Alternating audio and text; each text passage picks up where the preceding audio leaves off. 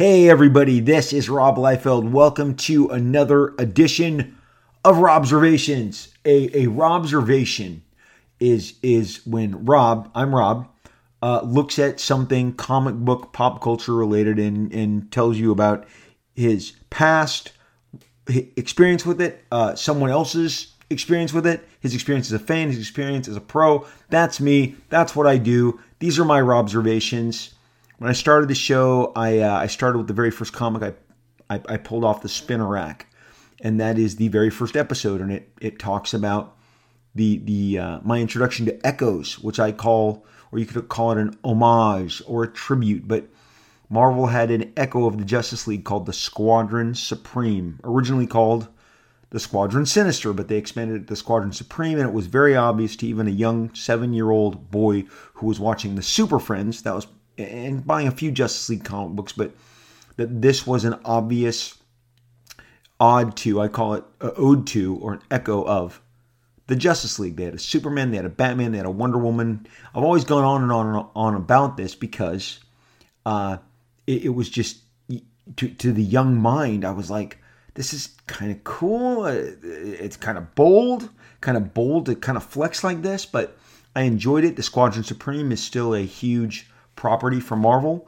Uh, has, has has never really stopped being a big property for them since they introduced it back in the very early 70s in the pages of I believe the Defenders.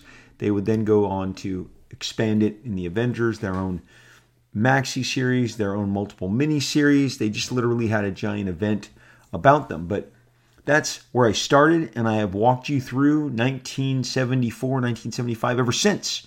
And comics are my passion.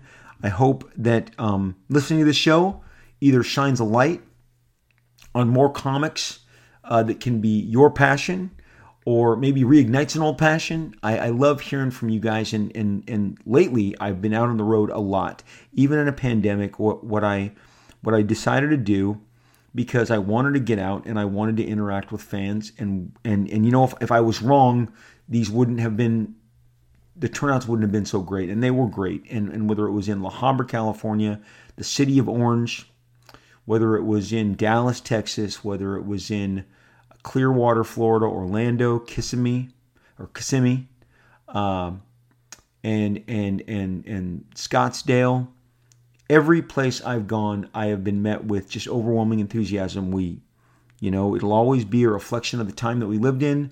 There was mass, there was social distancing. Um, it was just, it, you know, but but people wanted to be with their tribes, and and I've seen it enough now that we we do we crave uh, the the affection that we have for these mutual comic book properties, these these pieces of our imagination, and uh, and so so it's it's great, and, and and you guys have told me on the road. The reason I'm bringing these stores up to you guys is because you guys have told me time and again on the road how much you're enjoying the show. Some of you, how much you, you've it's it's reignited um, your love for comics. I'm just so thankful that you guys um, love comic books in the first place, or else you wouldn't be listening to the show. I do feel as if I, I came into uh, my my interaction with comics was at a crucial point. As I've also said many times, Master of Kung Fu Shang Chi, which is coming out, and Black Widow, which came out, and uh, the Eternals, which is coming, are all exact reflections of the 70s. Um, Black Widow was introduced before the 70s, but she really found her voice in her depictions um, and, and her modern day look in the uh, Bronze Age, which is what the, the 70s, early 80s, mid 80s is called. Um, she teamed up with, you know, uh, Daredevil, became a part of that book, became, you know, um, an integral part of, of, of kind of Matt Murdock's saga.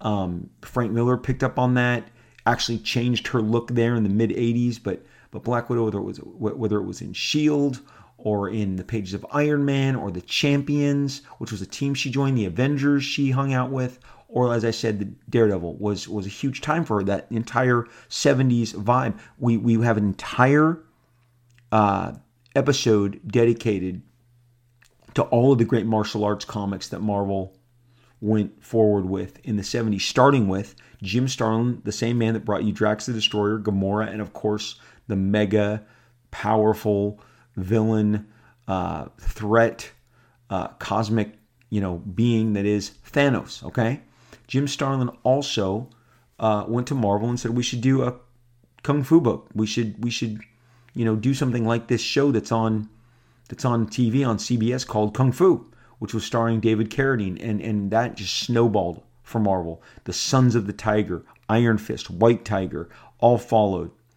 Uh, again, uh, birthed in the 70s, birthed in my youth. So I've been watching this stuff. The Eternals debuted in 1976. Jack Kirby. It really felt like a, a spiritual cousin to everything that he had been doing at DC with the New Gods, and just the Eternals is, is this own complete different animal. I covered that in an early, uh, maybe my third or fourth episode if you go back in the catalog, and it's called 70s Marvel, and uh, and and uh, again, every all of the Marvel stuff that we're getting is mired in in in my youth. And so I've watched this flex, and I, I bring it up all the time just because I'm so thrilled by it. Today we are going to focus heavily on DC Comics. We are going to uh, talk about because I've been trying to get a way to talk about one of my favorite comic books that that some of you are not, most of you, let's be honest, are not familiar with, and it is a very interesting uh, examination of how how a book, how a comic book series went from super popular to basically they turn the lights out on on on, on the Legion. They just turn it turn it out. Superboy slash and the Legion of Superheroes, or just the Legion of Superheroes. And for me, the Legion of Superheroes was everything, and it went on to become a a a rival for the affection of fans for the X Men, for the Teen Titans, and and we're going to examine exactly when and where the wheels came off of that franchise because they absolutely uh, came off, and uh, it's just weird. It's weird how how how suddenly one quick misstep, one and, and, and an approach that what we're going to really look at is a completely different approach. Uh, just took the characters, took the concept, took the comic book in a completely different direction. I'm going to reach over here, get my uh, get my cool um, uh, you know study guides that I prepare for every episode, and and and and and we're going to get on the way here. But first, I want to talk about another DC property that came out. It's called the Suicide Squad. It's it's interesting. It is a. I've now seen it several times. I um, have to say I loved it. I love James Gunn's The Suicide Squad. It's got that the in there, and and and I thought that uh, that it was was spectacularly, um, you, you know, um, um, put together, just spectacularly assembled, put together, directed. James Gunn has got style to spare, and he really leaned into a lot of different comic um, comic book tropes in the movie that we'll, we'll examine. But I also believe that he is uh, he is really uh, just he he he he embraced I think the weirdness that that, that, that those of us who really love comics the, the, the stuff that we really really love and really dig and and he absolutely just leaned into it whether it was uh, you know the the polka dot man whether it was um, you know weasel or or savant or uh, you know, um, um, Ratcatcher, Ratcatcher 2. Uh, just really interesting um, seeing his entire approach to Suicide Squad because when I loved Suicide Squad, and neither movie is really caught, captured, when the Suicide Squad, the modern day Suicide Squad, the John Ostrander stories, they launched uh, out of a series called Legends uh, which was the, uh, the, the, kind of one of the, the, the follow ups to Crisis on Infinite Earths. John Byrne handled uh, the art chores. It was brilliant, and it was another you know universe combining crossover event. It dipped into other titles. It was part of this massive flex. Massive flex. We we start. There's an entire podcast dedicated to crossover events and how it started and, and, and, and how once both companies did them, there was no looking back because they simply were just too financially successful for them to abandon. Suicide Squad, the modern day Suicide Squad, that with Rick Flag and Amanda Waller, was launched out of the pages of uh, Legends. And then Suicide Squad launched directly after that.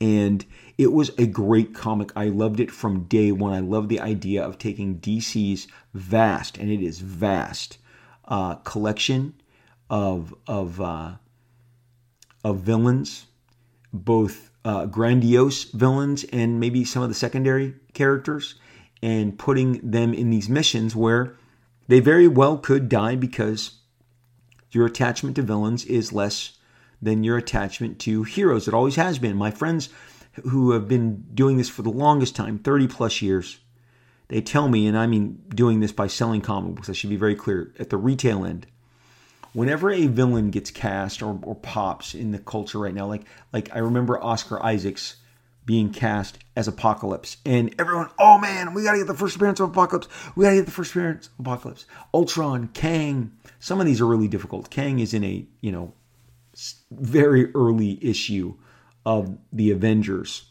and it's extremely expensive because it's a key Silver Age comic. That's what I've tried to tell my wife when we, uh, you know, I love my wife. She's she's been so supportive of me my whole my whole career, and going to all these movies with her, whether it was premieres or just stuff that we see, we screen at, at you know at our local theaters. She'll, as she did when we were walking into Ragnarok or Black Panther or Civil War, she always goes, well, "Who created that? Who created this character?" And, and I've often, you know, said, "Oh, Joy, we're, we're still in Jack Kirby, you know, Stan Lee territory with with Black Panther and with Ant Man, you know, and with uh, you know, with with this character and that." And I'll go, "Oh, oh, you know." in, in Captain Marvel, I'll be like, this is Gerry Conway. You know, Gerry Conway is the writer that, and there's Gerry. And he's one of my favorite writers of my youth. So it, it, it, there's been a, a, few pivots away, but so many of the creators of these characters, like Kang the Conqueror, which is Stan and Jack, they've passed away. And those and those books are are really in modern day, uh, in modern day point of view, they are they are uh, they're ancient they're ancient comics. They're difficult to come by. And so, you know, it's, uh, but what, my retail friends tell me is villains always fade. No matter the pop, whether it's Kang or Apocalypse or, you know, whatever, Black Tom Cassidy, Juggernaut, they get a blip and then they go away because our interest in villains doesn't hold in the same way. Now, then there's the anti heroes, which you can say Boba Fett is, Deadpool is, Venom Pool. Those are, I mean, Venom. Those are those are different. Those are a different category. But villains, the the heavy, the bad guy, they don't generally have the same affection. We don't give them their the same affection that we do heroes, and and I think that's been proven, you know, over time. But getting a collection of B, C, D list villains, as the Suicide Squad always had, um, and never knowing who's going to meet their untimely fate or make a noble sacrifice was was really exciting. But the tone of the book was more serious. Like again, my wife and I saw James Gunn's The Suicide Squad, and she turned to me because again, this is new to her. She's a citizen. I'm, you know, like so many of you with your girlfriends, your boyfriends, your um, your husbands, your wives. You are going and interacting with your significant other and hoping that they catch the same love for the material that you do via this performance or maybe you just they're just gonna they're just there to you know be somebody to talk to about the movie afterwards that that's the that's the base you know the the least that we all desire is that you know both parties when i go see movies that i'm not terribly excited about except i'm mainly excited about a bunch of stuff but but like the crown on netflix i wasn't looking forward to seeing it but i knew it meant a lot to my wife so I gave myself over. I watched The Crown. I was in, I was really entertained, and then we had great discussions, rousing discussions afterwards. That's what we're all craving, right? And and so so my wife agrees. Hey, it's got Margot Robbie. She likes Joel Kinnaman because we love For All Mankind. She knows James Gunn is is is extremely talented and stylish, and she's like, okay, I'll watch it. And so she watches it. And I'll tell you where the movie lost her, and it's you know she's not indicative of anything. It's just her, and, and she made it really really far. But uh, she leans over and says, Is this always had a comedic flavor? I said, No, no, no. This is James Gunn's brand of, you know, of, of unique comedy. I mean, there's some competitive scenes. I don't want to blow anything, so I'll just keep it at the minimum. Some competitive, uh, you know, scenes with with Peacemaker and with Bloodsport that uh, uh, you you don't see that in the comic, and it was it, it played out really nice. There's there's one was one scene where John Cena casually walks by and multiple times stabs a guy. that just gets me every time. I've watched the movie like three times now, and he's just like stab, stab, stab. It's it's so funny. Uh, but that kind of one-upsmanship, that kind of gamesmanship, Peacemaker has never been um, portrayed as a clod. He was a complete clod in this movie. Just um, and it was funny. And, and, and, and from the minute they um, establish him and his one-upsmanship with Bloodsport, and then all of the crazy, he has some of the best lines in the entire movie that is that comedic approach is significant um, is is signature James Gunn, and uh, you know James can can and does uh, put great action sequences, set pieces, obviously always with a rousing, cool, relevant um, soundtrack. Yeah, I mean he's great at this stuff, and and again the style, the style and the tropes that I'm talking to that he leaned into, the chapter headings.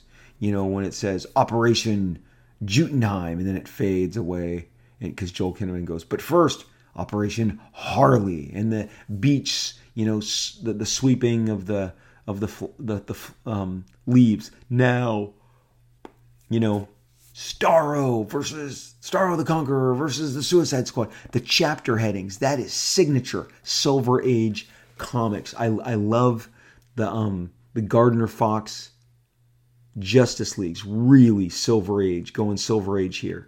Um, often, even in my, one of my favorite Justice Leagues ever, Justice League 200, which they split up all the different art teams. And George Perez did the wraparounds, the inner, the, the, the kind of modern day connecting chapters.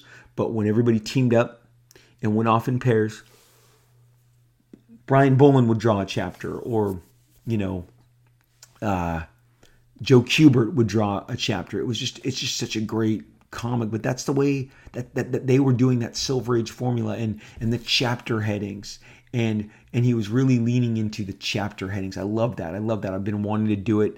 Um, I was planning on doing it on an anniversary issue of one of my own characters for the upcoming 30th anniversary of the uh, of Image Comics, but uh, but I, you know, it, it, it's it's it's something that I've always aspired to do because I really dig the chapter headings. Chapter headings afford you just complete hard cuts. You can come in past, present, future, and he was doing that all through the movie. I love the chapter headings. I love the the big titles that dictated what we were going to see next, and uh, and I just I just uh, he just you know again the unexpected uh, wiping everybody else out in the beginning. My, I, I, will be honest. I, I think and I know James Gunn was really supportive of Tim Miller when Deadpool came out. Deadpool, the original Deadpool, 2016's Deadpool, had a very minuscule budget, but it was high on style. And Tim and, and, and, and his crew poured everything they had into that movie from Blur Studios. And, uh, and it was just a wonder to watch it all come together and pop the way it did. Just overwhelmingly pop, you know, at the box office. And at the time, James Gunn was extremely complimentary because it was with its soundtrack. And Rhett Reese and Paul Wernick want you to know that that soundtrack was in their script, and they are correct. I read it in 2010. All of that music, the the the the uh, opening with Juice Newton, you know, the the the uh, Wham, all of that stuff was in the earliest iteration of the Deadpool script. It was it was in the 2010 script, but then James Gunn got Guardians of the Galaxy out first, and so you really associate that that that great soundtrack, that rousing soundtrack, um, heavy on pop and, and, and, and radio hits. You associate that with Guardians of the Galaxy. Well, then Deadpool comes along and does the same thing. No matter how long they've been planning it, they do the same thing, except it's R rated. You can get more um, edgy, definitely more bloody, more gory, more violent. You can curse. You can have all sorts of crazy sex like like Wade and Vanessa have. But uh, the wearing of the Crocs to me begged a, a, a, a comparison to Deadpool in his, you know, masturbation shoes, as he calls them. so, so you sit there and you go, "Hey, everyone's wearing Crocs." In my mind, now those Crocs are forever cinematically tied to one particular comic book character, and that would be Mr. Pool, Mr. Deadpool. And uh, and so you got the Crocs, and then the opening with the team getting on the copter and the way they were positioned and the way the lighting was on on both sides, not the copter, the, the airship that's going to drop them onto the beach, and uh, the the uh, that entire interaction, kind of flippant, kind of you know, little little over the top, flippant, um, comedic was very X Force 2 by David Leitch, where they all, you know, we, we see X Force jump into battle and and they all meet different fates. Poor Shatterstar, you know, the Vanisher, who we, we got to see Brad Pitt briefly. That that was an obvious. There's no way to watch that, having seen Deadpool 2 as often as many of you and I know I have, and not seen that the opening of Suicide Squad had some echoes there. And again, none of this is accusatory. Everybody is biting off everybody else. My son my sons will tell you because they heard me say it first is uh, I say everyone is always sucking off somebody else's teat, teat like a cow. Everyone's getting it from somewhere else all the time. We're mashing up influences. George Lucas did it on Star Wars. Um, you can you, you can just see, you know, all these different cop films. How one borrows from Lethal Weapon and one, you know, borrows from Bad Boys and just all of the different um, influences that everybody drops along the way. Arnold Schwarzenegger introduced the, the snappy one liners in the action movies, and everybody started doing it. The snappy one liners, you know, from Commando, when he kills that guy on the airplane. And, uh, and he says, Please don't disturb my friend. He's dead tired. Or, Where'd you do with, you know, what's his name? I let him go because he dropped him off a cliff. I let him just casual that started an entire series of, oh, well, we can do action one liners and we can do better one liners and we can one up each other.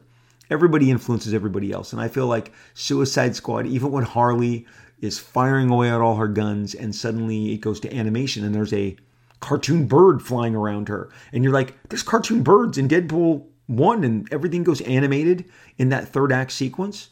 Then she strolls out, Harley Quinn strolls out and catches a cab. Um, and, and you're like, you know, is it that is that Dopinder? Is that Dopinder about to pick her up? And then Ryan Reynolds himself, when the uh, trailer for this came out, posted a picture of Juggernaut from Deadpool 2 ripping Deadpool in two, in the exact kind of shot, and the framing and the lighting, and and the positioning of the shot, and he put it against King Shark ripping that guy in two. And whether you've seen the movie or not, that that that trailer shot's been out for six months and it became a a hot meme that people were sharing. But Ryan himself said, who did it better or who, who wore it better? So, I mean, there's always these obvious iterations. Mostly it was that James Gunn could go R rated. Um, Harley Quinn gets her best action.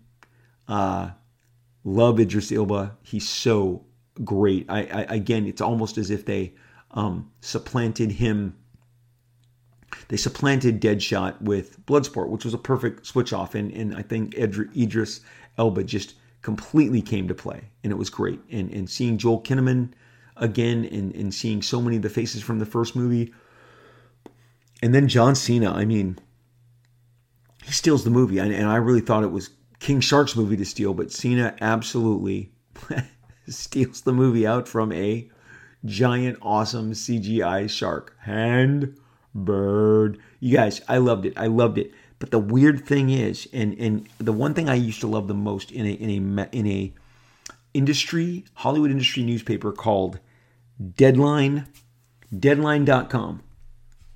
Uh, they used to do a thing called the autopsy, and the autopsy concerned um, the autopsy concerned uh, the analyzing of uh, any movie's box office.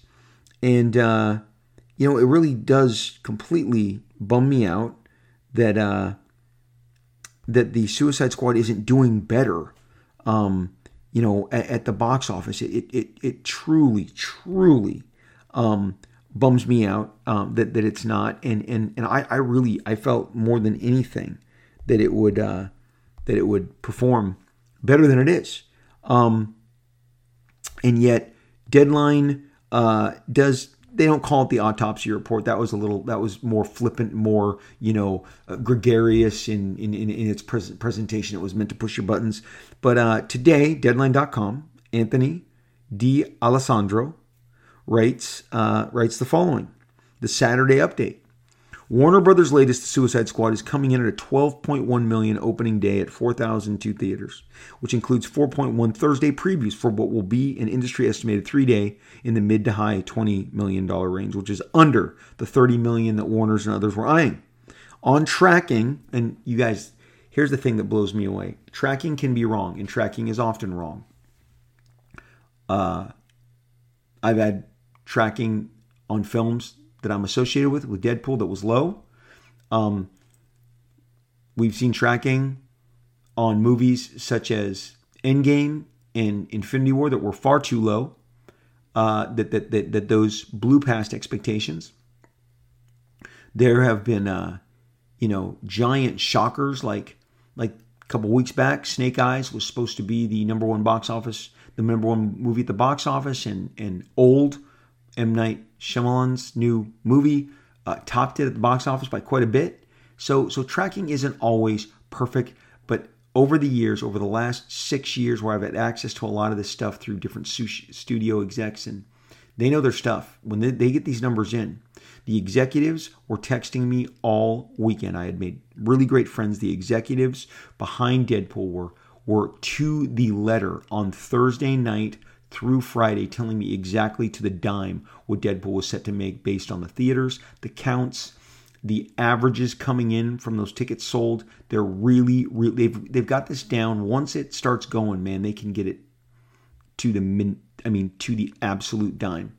But in the weeks ahead, sometimes tracking can give you an indication of who actually is going to go out and see these movies. Suicide Squad is a giant hurdle to overcome uh, in in this surgent resurgence of our, you know, plague of the last 18 months in, in COVID and the Delta variant, but it also has this element of HBO Max. How was I able to see the Suicide Squad three times in the last couple days? Well, outside of theatrical, twice I've watched it on my TV. I have HBO Max. I've I, have i have gotten it. I I love it. I watched it.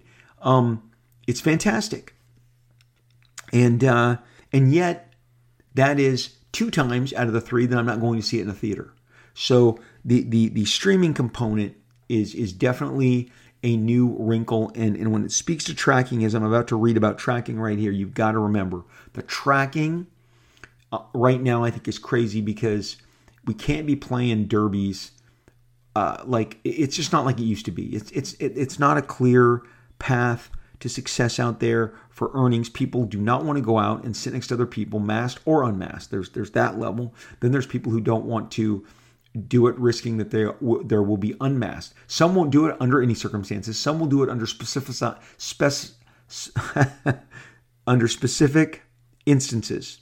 But if they don't trust that that's going to be pulled off, they, they they don't do it. They walk away and they don't go back. And maybe that's already happened. I have friends like this. The uh, then there's the hey man, why would I leave my house? Uh, I'm not going to a theater and I can get it here free. I can get it streaming. All, all sorts of different options. And, and, so there's no real way to get back to what we used to have because streaming has changed so much. Warner Brothers is offering all these movies on their on their streaming. Before it was safe to go back to theaters, especially in Southern California, we didn't have that. I watched Kong versus Godzilla three times just on my TV alone and, with these TVs and how they're making them and the quality of the picture and the size of the screens, it's it's it's amazing. And and and it's been an absolute delight to experience some of these movies. You know, here at the house in March and April when we weren't, you know, we weren't feeling safe. Now we went and saw Old and, and several of these other movies in our local theater house. We had a brand new theater put in just down down the street from the house right before the pandemic. It was open the holiday season, Christmas before the pandemic. Then it shut down. So we love to support it. We feel it's safe, um, you know, but a lot of people don't, and that's the deal. So I don't know how you really can measure all this, but but the metrics aren't great on this. It says on tracking. This is Anthony D'Alessandro from Deadline.com. On tracking, even weeks ago, many were telling me that the James Gunn directed DC film was looking like the studio's Featherless, their words, Birds of Prey, which opened to a lackluster 33 million. And that was right before the pandemic, like literally weeks before, 15 days before. And so here's the Suicide Squad, he writes. Many were expecting fan front loading with an expected Saturday drop. Exhibition clearly knew this ahead of time when they spotted the weekend's weight of ticket sales on Thursday and Friday. Some continue to wonder whether the Delta variant is the contributing factor here. I'm reading this from Deadline.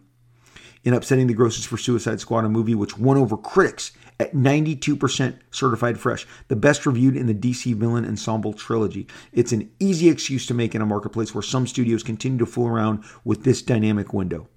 Warner's is not sorry about sticking with their HBO Max theatrical plan after a recent New York Times headlines about restaurants struggling and the Wall Street Journal reporting a new dip in travel, despite the early summer boom. Granted, there's a mixed message out there about a surging variant, particularly since we haven't returned to lockdown. Kids are heading back to college to stay in dorms. We continue to live and manage with this virus. Of those I've spoken to in the industry, no one really is expecting the vaccine card mandate in NYC or Los Angeles to affect the movie business. Here's the unfortunate hard truth despite Warner Brothers' best intentions to get a vibrant, zany, and fun filmmaker like James Gunn to resuscitate the Suicide Squad brand. For weeks, many read the tea leaves and saw that the Suicide Squad was destined to have a bad time at the box office, that the movie had bigger inherent problems. It's hard to rebound a franchise, even with an installment that has excellent reviews and a great director, which, this is my input, has both. After the 2016 film wasn't received well by fans, and Birds of Prey significantly less so. They go on and further pick it apart. I don't know what to say. It's a great film. It kills me that more people aren't seeing it. I hope people are able to see it, whether it's just through the HBO Max component or those who feel safe to going and seeing it on a big screen. Um, it, it, it's very exciting to get this caliber of film out there. And, and again, with James Gunn, uh, he, he has his Guardians of the Galaxy toolbox.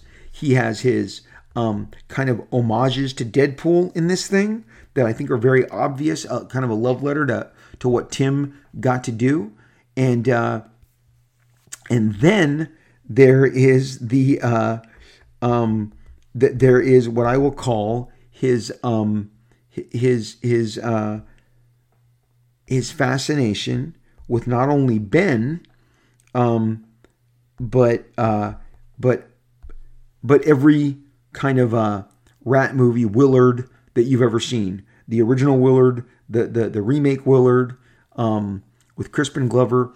Any any time that you have someone associated with rats, I knew from the beginning of this film that it would t- play a huge third act um, it would be put on the big stage and there would be a huge component featuring these rats. Rat Catcher 2 is a great character and the ability to control rats. And I saw it coming and it made me think of Willard and it made me think of Ben.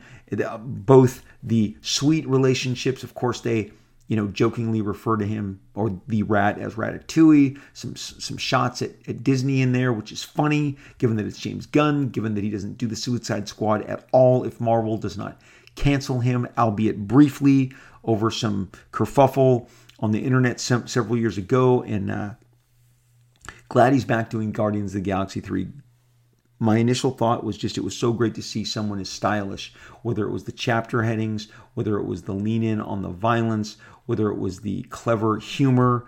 Um, the, the, certainly, the again, I, I, cannot wait to see more of the John Cena Peacemaker uh, character featured in his own HBO Max series, which James Gunn James Gunn wrote every episode and he directed several of them, which is going to be just fantastic. I think this is a great setup, and maybe the redemption is through that path. The Star Wars franchise was seen as being soft, and there was weakness, and the Mandalorian happened. The Mandalorian struck in the fall of 2019, and there was no looking back. And now the streaming Star Wars stuff is the stuff that is pushing it um, seemingly the most and the best. And it's, and, and it's the way that people are experiencing it in, in, in, in, in the most positive manner. So, Suicide Squad, the Suicide Squad, I loved it. I recommend it. I, I, I, I really just thought it was just enjoyable from beginning to end. It has kaiju. Um, it's got a sweet heart to it. It definitely leans into its gore and its violence. Again, that that look, I would the last shot we showed of the Deadpool trailer in 2015 at San Diego when they debuted. The cast came out. Ryan uh, introduced it. Um, you know, the, the crowd came to their feet. They cheered. The last shot in that trailer is when Deadpool jumps over the car with the one bullet left and shoots those guys through the head. And, and they're in the foreground. So the bullet is coming at us through three heads that are in the midground and foreground of the shot. And the blood is splattering and the gore is severe. And remember, guys splatter up against uh, uh, against you know signs on the freeway in Deadpool. I mean, we dismember hands, arms, we break bones. It's uh, we put knives in heads. It's gory. Um, I, I, I just uh, when people go, oh, it's gory. I'm like, I, I know. I, I, saw Deadpool push that envelope as well, and and I think um, I, I just hope that people take the right lessons, film the, the studios and the filmmakers of how great Suicide Squad. Um, that that I don't believe the stumbling at the box office is a reflection of the material. I think people are not getting out to see the material for a wide variety. If it's free in your living room right now in these conditions, you're likely not leaving your house. So that's in on Suicide Squad. I dig it. The Legion of Superheroes is our next DC property. And uh, friends of mine said, hey, man, we know how much you love it. Why don't you talk about it on the show? And again, now I've figured a way in. And the way in is how do you dismantle a franchise that is successful? And I watched it happen in real time. Let me tell you one of my earliest DC comics uh, that, that really took me away, that really captured my imagination, that really I, I became a devout fan of was The Legion of Superheroes. So from 1976 on, from 1974 on, it's got Dave Cockrum, it's got Mike Grell. I'm going to give you a bunch of fan favorite artists. Mike Grell, who goes on to superstardom in the comics world. Following his stint on the Legion, he does a multi year stint on his own almost creator owned book. I mean, he created it, he conceived it, he wrote it, he, he drew it. It was called The Warlord, uh, about a pilot that crashes into Middle Earth and encounters all these fantastic adventures at the center of the Earth, which has all sorts of different environments. It's it's it's it's uh, it's called Skartaris. This is the world they call it, and uh, oh, it's just it's brilliant. He then went and did creator-owned projects, Star Slayer, later Jon Sable. He came back and did the Longbow Hunters, a more mature approach to Green Arrow. He had done Green Lantern and Green Arrow after he did his Legion stint. Super accomplished, huge fan favorite, cut from the Neal Adams mold, but became a writer, illustrator in his own right, and took off and never looked back and was super popular every time he touched a page. And the Legion was no different. He followed Dave Cockrum after Mike Grell left and in, in, in, his tenure, some of which, some of these stories were, were written by Jim Shooter. Jim Shooter got his job, his first job writing Legion of the Superhero, Legion of Superheroes for DC Comics as a teenager. He mailed in the stories. He was able to mail in the stories. They were impressed. They hired him, and he had a comic book a teenager, the youngest guy to ever do it, 14 years old, 15 years old, 16 years old, writing the Legion of Superheroes for DC Comics. He is a wonderkind, uh, uh and, and, and uh, absolutely a wonderkind. Um, just unbelievable achievement. Mike Grell drew some of those stories, okay? He drew some of those stories, and, and they're fantastic. And there's some great Legion of Supervillains, and there's some stories and there's stories of character, you know, tryouts, there's mysteries, there's he really approached the Legion from several different angles. What is the Legion of Superheroes? I'll give it to you in a nutshell. It's a superhero team formed in the 30th century. In the 30th century, it is a um, at this point it's very Star Trek like. There is a United Planets. There is a federation of planets that have united. There are warring uh, realms and warring planets that seek to undermine the, the United Planets. Many of the members of the Legion of Superheroes, while many were Caucasian, they hailed from all of these different worlds. And that's how you got Element Lad, and you got Timberwolf, and you got Lightning Lad, and Lightning Lass, and Saturn Girl, and Princess Projectra, and Karate Kid. And everyone, the Legion boasted that for the most part, it had unique you didn't duplicate someone else's power, except with Lightning Lad and Lightning Lass, they're brother and sister. And they both had lightning powers, but they had badass designs too. And Saturn Girl was their all powerful, you know, telepath, telekinetic. And then you had uh, Dream Girl, who would literally have visions in her dreams and help guide the team and even became a team leader at one point. Princess Projectra, she uh, cast uh, these these illusions that would fool you and, and maybe drive drive you mental make you mentally unstable, more susceptible for Element Lad or Karate Kid or Ultra Boy. Ultra Boy was like Superboy, except he can only use one power at a time. He can't use super speed and super strength simultaneously. Not the way that Superboy does. Mon-El was a other descendant of Krypton, his cousin, seemingly more powerful than um, Superboy because of a different level of exposure. You had Daxamites, um, just all sorts of different races. You had Colossal Boy, who could draw, who was basically Giant Man. Um, Timberwolf, who was Wolverine before Wolverine. Brin, uh, oh, I don't want to say his name wrong. Um, but Timberwolf was my favorite Legionnaire because of his feral, uh, the, the ferocity, the, the claws, the grit. Um, he could leap and jump and you know have super strength and, and, and yet he had claws and and uh, not not like Wolverine's claws. They didn't they didn't he didn't have adamantium claws that that that, that popped out, but very feral, very formidable, and he looked exactly the way that John Byrne and Dave Cockrum would depict. Dave Cockrum would depict Logan, and uh, I mean, just it's just it's just nothing short of fantastic. How much I love this this this series and how popular it was. They all got flight rings so that everyone could fly. So unlike the Justice League or the X Men, imagine if the X Men arrived and they're all flying. Cyclops is flying, Iceman is flying, Angel is flying, Beast is flying, and they're all flying in, in basically a you know hovering uh, speed hovering towards you, speed hovering, you know, flying. They didn't have to have their arms in front of them. They weren't propelling themselves with strength. The, the ring in and of itself, if you were a member of the Legion, you got the Legion ring. So if you were somebody like Ultra Boy, flight was provided th- to you through the technology of the ring. It's all very simple concepts. They would have yearly, regular um, tryouts to get new Legionnaires. And characters like Tellus and, uh, and, and others would, would make the cut in the years in the 80s and expand the team. But it was a very colorful, very bright, um, very plucky, and, and yet also a very powerful team. There was a, after Jim Shooter left and Mike Grell left, there was a period where um, you know there was different artists. There was James Sherman, there was Bob McLeod. Um, all different manner of artists were jumping in. Mike Nasser jumped in. Um, they, they, had they had a a, a, a, a varied group of artists that were always taking their crack at depicting the Legion adventures.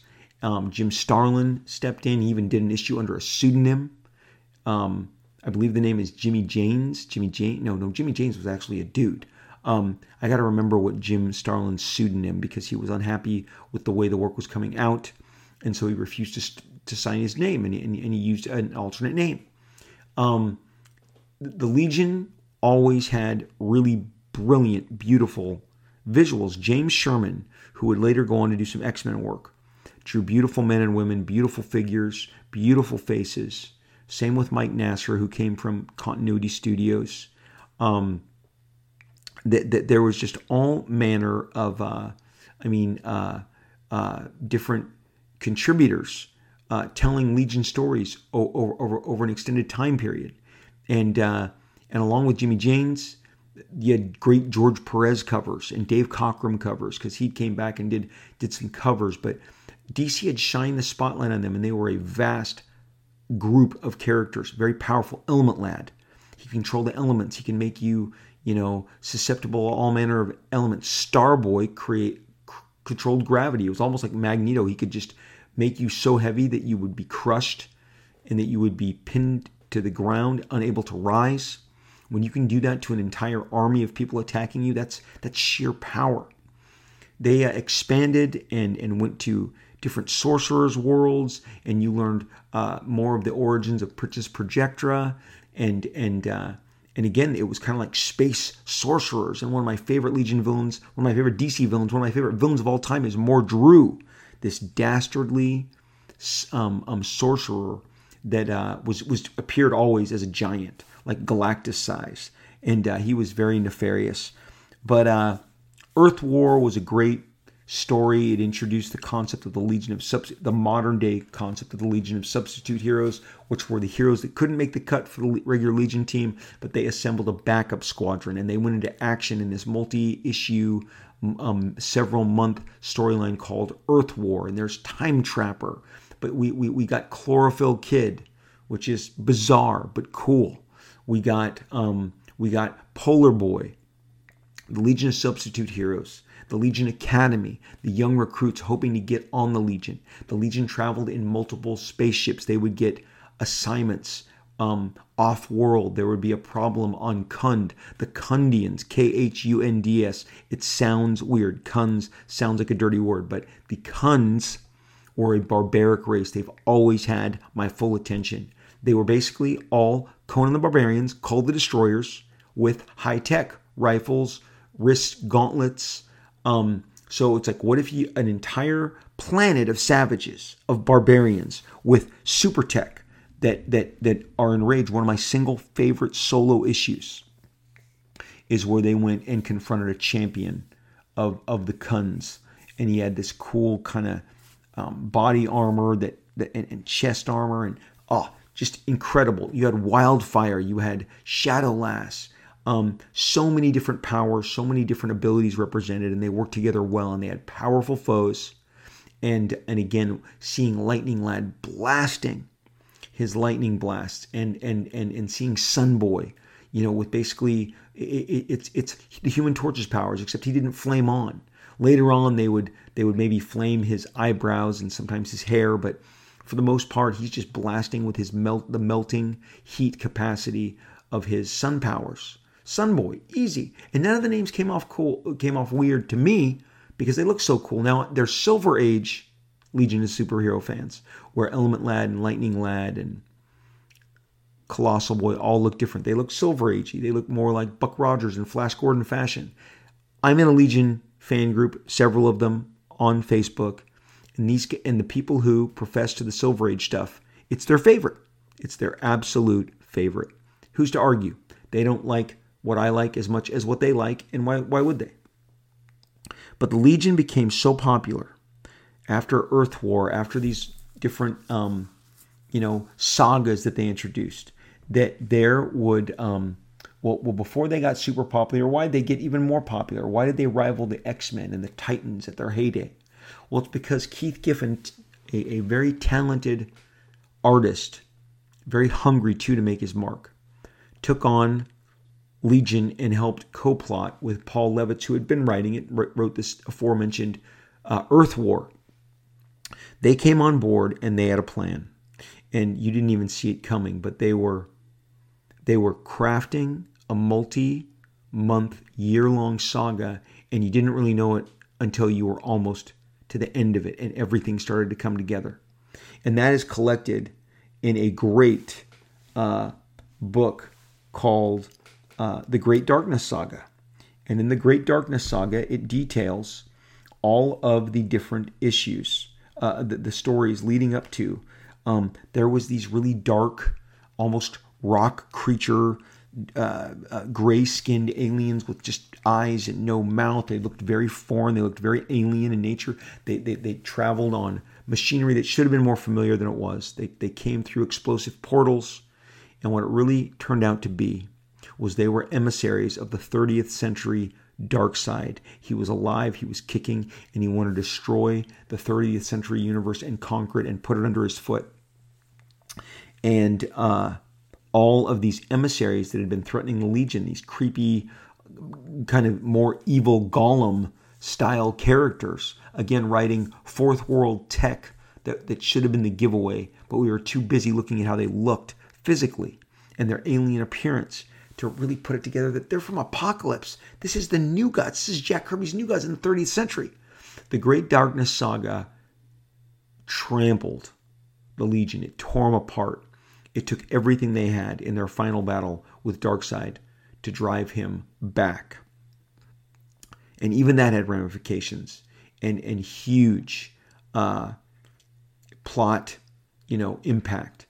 But the Great Darkness Saga was a huge, whether the twist was there or not, and the twist was big. It was one of the big, oh my gosh, this has been about Darkseid in the Fourth World the whole time. This is the first time this has ever happened. Darkseid in the 30th century. All that power, that godlike Thanos like ability turned against the Legion, who are up against it. I mean, there's one panel where Lightning Lass, Polar Boy, Element Lad, Star Boy, uh, Lightning Lad, Sun Boy are all blasting away at Darkseid, and he's just laughing it off because that's how powerful he is in the 30th century. I love that they would take their different missions and four of them would go, you know, rescue an abandoned outpost.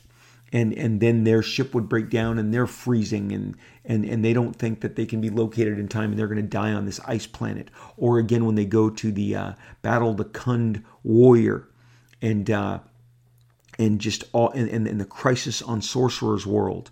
And uh, eventually the Legion because of the Great Darkness Saga and all the buzz. And this was talked about in the same way that the Dark Phoenix and Days of Future Past and any of the great stuff going on in Titans was talked about. Legion sales went through the roof, it blew up. The book is colorful. The book was dynamic. Keith had a real grasp on, on team dynamics. He was keeping pace with the best team guys of his era John Byrne, George Perez. He, he, he was absolutely a competitive beast, keeping up with them every step of the way the sales took off. The book blows up. They decide we're going to spin it off. We're going to give a more expensive version with with uh, new stories, and we're going to launch it with a brand new. We're going to put Paul and Keith on the new deluxe edition, which is heavier stock paper, more more of a price point. They had they had just done this with the Teen Titans too, so now you're going to get two Legion series concurrently. Which for fans like me, I was over the moon. I was through the roof Young Dan Jurgens would come in uh, following a gentleman named Terry Shoemaker. They, they took over for Keith on the regular Legion title, and there was no looking back because Legion also had the Fatal Five. They had great, great Emerald Empress. Um, uh, just amazing villains, and uh, and and and so so Dan Jurgens, Terry Shoemaker, pinch hit, come in and ex- and, and and pick up where Keith left off. Paul Levitz is still writing it. The space saga, the the the the you know basically they were the patrollers of the entire galaxy, and obviously there was hostiles everywhere at any time that would attack Earth, that would attack other outposts, or like you know the mystery surrounding these aliens that led to ultimately the reveal that Darkseid is intent on invading. Well, when they launched the the, the new title, they went all in on the Legion of Supervillains. They expanded and made them just an, an enormous threat to the Legion. Ultimately, Legionnaires die. Some fan favorites um, pass away in brutal battles. Steve Lightle, L I G H T L E, was a fantastic new uh, penciler that came on the scene. He had sturdy, powerful figures. Um, he was as detail oriented. He drew handsome faces like Art Adams. He was the real deal. He picked up after the initial um, three to four issues that Keith Giffen did, which was um, in, in, uh, introducing the new lethal Legion of Supervillains, which could go toe to toe with how, I mean, literally, if the Legion, the full power of the Legion show up, pow- power wise, per comic books, they are more powerful than the Fantastic Four, than the X Men, than the Avengers, maybe only rivaled by the Justice League, except with Mon-El, Superboy, Supergirl, Ultra Boy, uh, and Dev-Em. You've got basically five equivalents of Superman. I just don't know how you beat that. And that's that's that's why you read comics and let your imagination get carried away and you pontificate. Could this guy beat this guy? Who would battle this guy?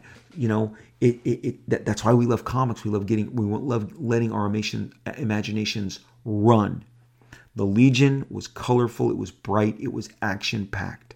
That was the ticket to ride. The from the Great Darkness saga to the Legion of Supervillains to key shocking deaths of beloved characters in the relaunch title where Giffen hands off to this new superstar Steve Lightle. The book was cooking.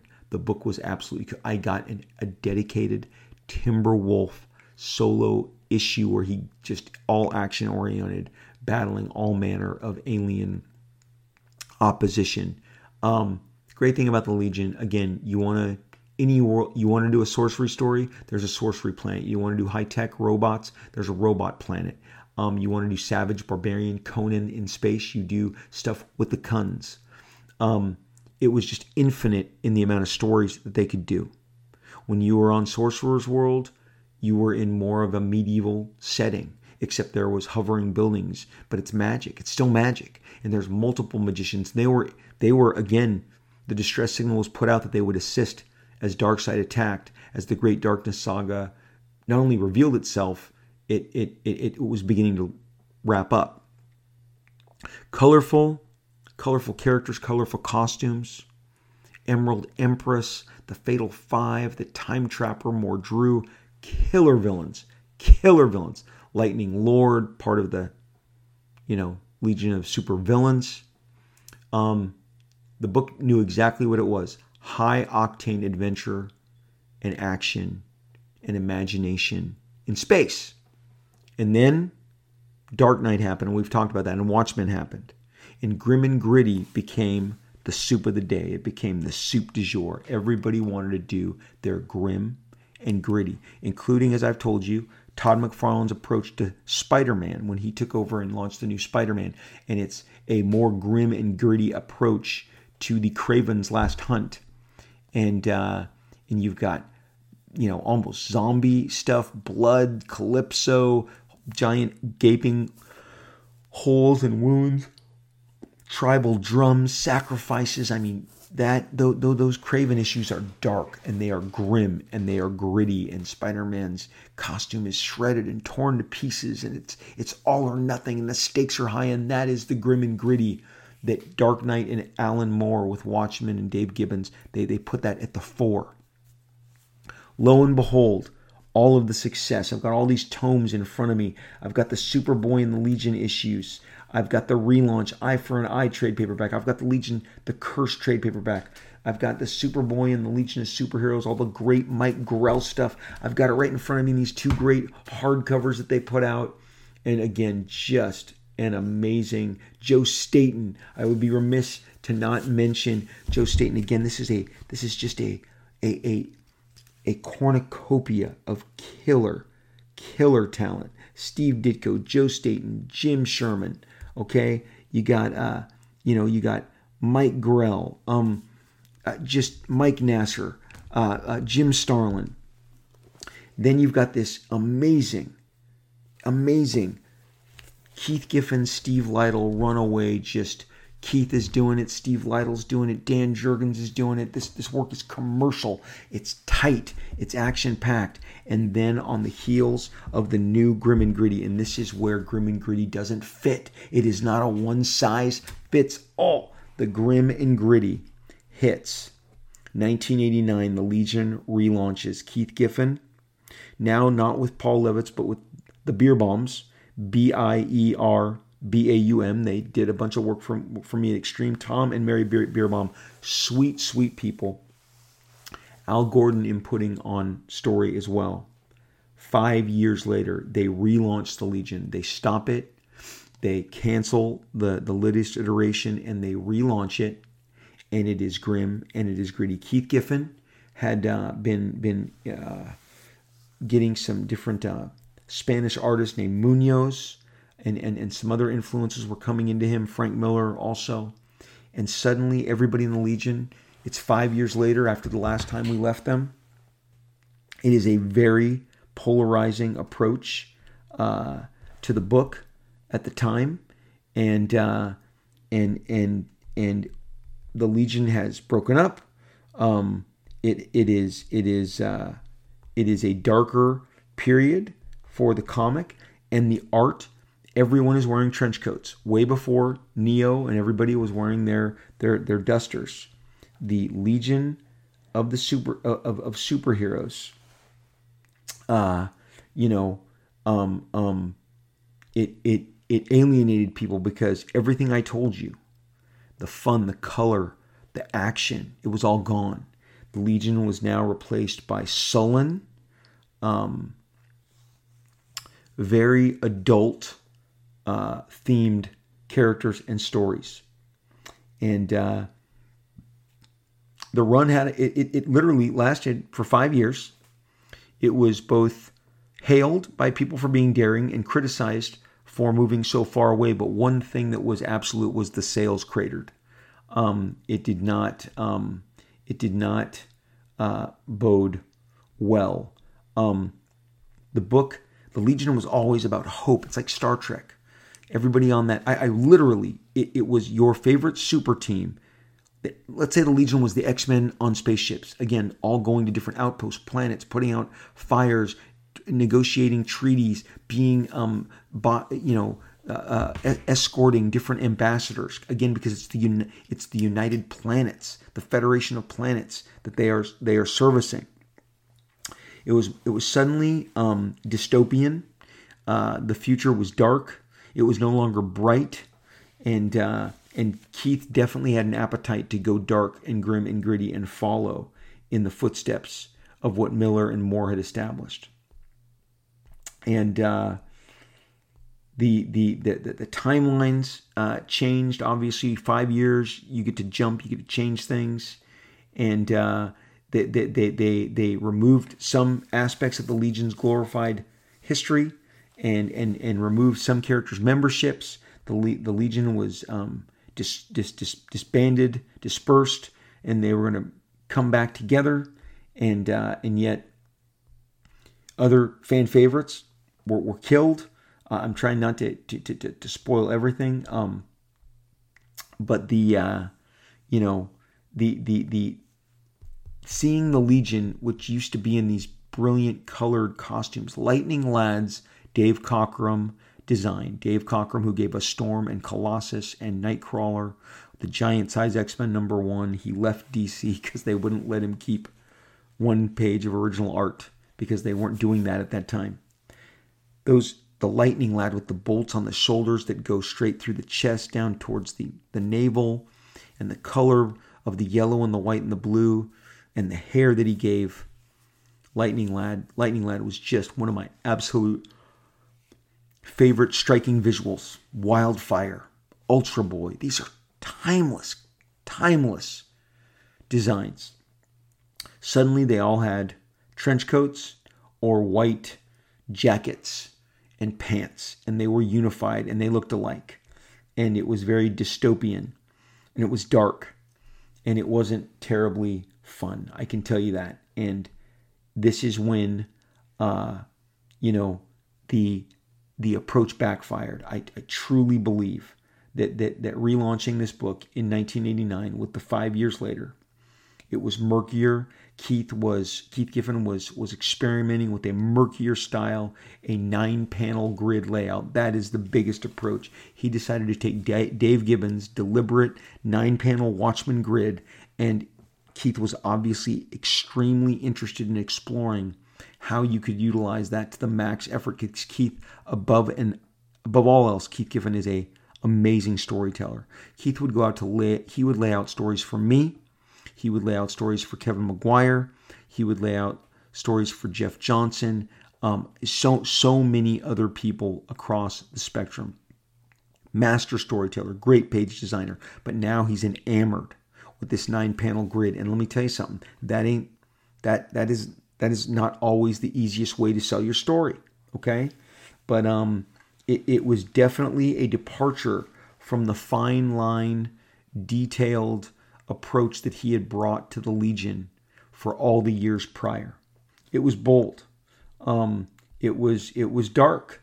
The shiny paradise was was gone, and uh, and now we had a tumultuous, darker, grittier, um, the, the, the way that Keith would draw people with heavy face shadows. It was a certain style that he picked up from this artist Munoz, and and it would like just draw the brows and the indentation at the top of the nose, and then drop the rest of the the the, the, the face in in harsh black shadow.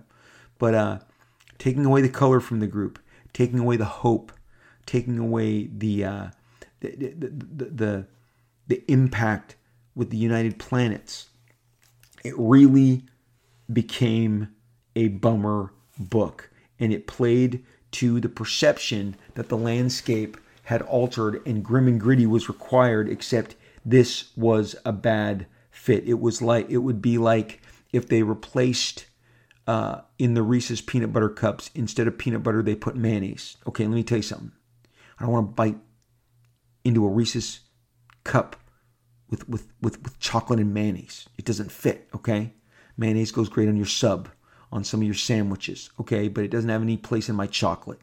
And and the grim and gritty approach just was not one that I felt, and and and neither did um did did uh, did many others. They didn't feel it, it, it was the maximum best approach to this book, but it radically reinvented the book. Radically reinvented it.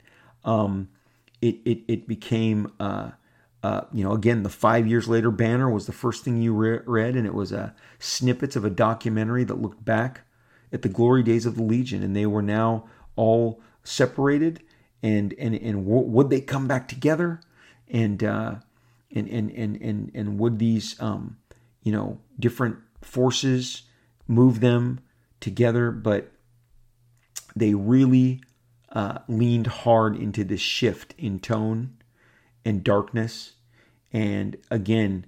Every article you will read on this leans hard into the fact that because of Dark Knight and because of Watchmen, everyone wanted to be part of this new, dark, grim, gritty impact on the comic book landscape, but it had no place with the Legion. It did not work. In my opinion, lifelong Legion fan, and the Legion never recovered. The Legion literally never ever recover from from this uh, this direction. The book never ever has achieved the success it had in the glorious days when it was going toe to toe with huge franchises like the X Men for fans' dollar, for fans' interest, for fan acclaim.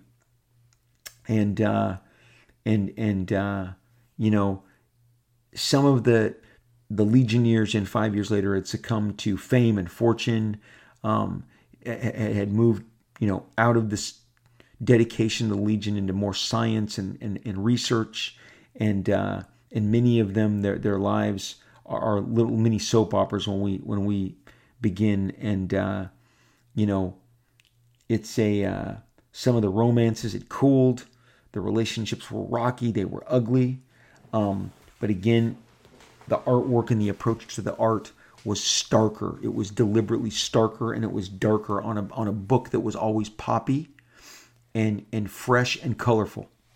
And so this is the best example. It's it's uh that there is a it, it it was it was I really feel it was a misstep Felt it then, felt it now. The omnibus is out. I re-looked at it. Um, it just the Legion became something completely different. It, it became a hard sci-fi book. It, it owed more to what had failed. You know, I think I think I think Blade Runner is a brilliant movie. I saw it when it came out. I was in high school. I loved it. I loved Ridley Scott. I loved you know the entire concept, but obviously it didn't connect with a large audience when they remade Blade Runner a few years back expanded its budget, made it more even impressive and beautiful. People still stayed away from it.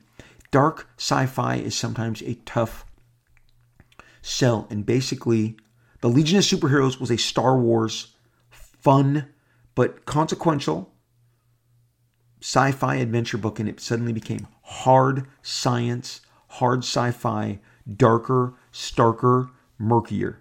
And it didn't fit.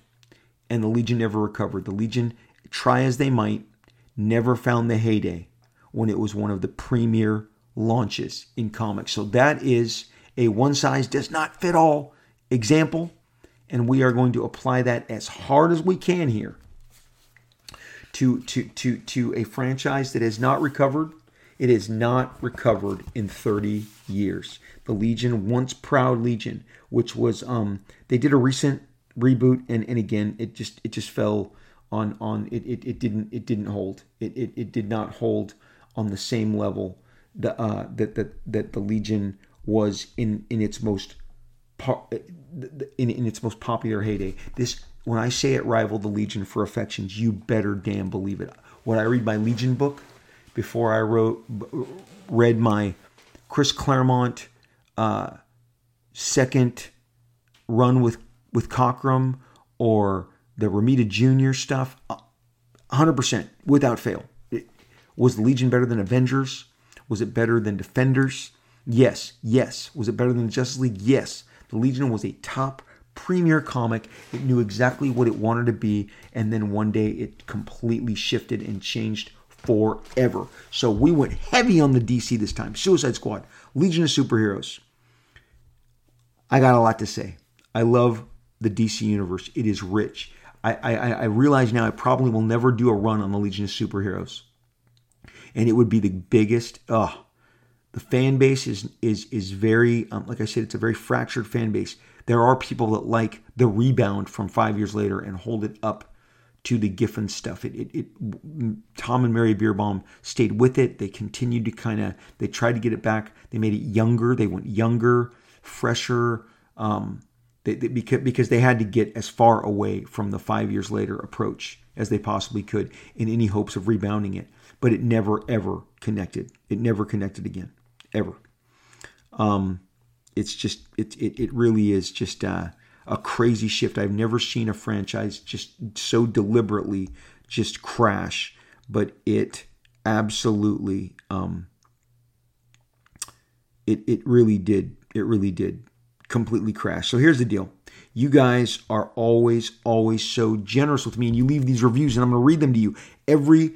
At the end of every show, I will read the reviews that you are leaving for me. Today, I'm going to start with my good friend his name is Brad Fr- Frederick. He left this last week. His his his his review. He gave a, gave us five stars. Very generous. Thank you, Brad Frederick. The answer, he says, the, this is his title. The answer is Robvious. Robvious. When Stan Lee passed away, the comic book spoke, spoke, spokesperson of my generation was gone. I'll say that again. When Stan Lee passed away, the comic book spokesperson of my generation was gone. There will never be another. Or will there? Rob's enthusiasm and charisma is infectious and addicting, pining in between days waiting for the next episode of Robservations. But why? Because Rob Liefeld is the modern day Stan Lee. I couldn't think of a better ambassador for the comic book medium. He grew up in comics, literally.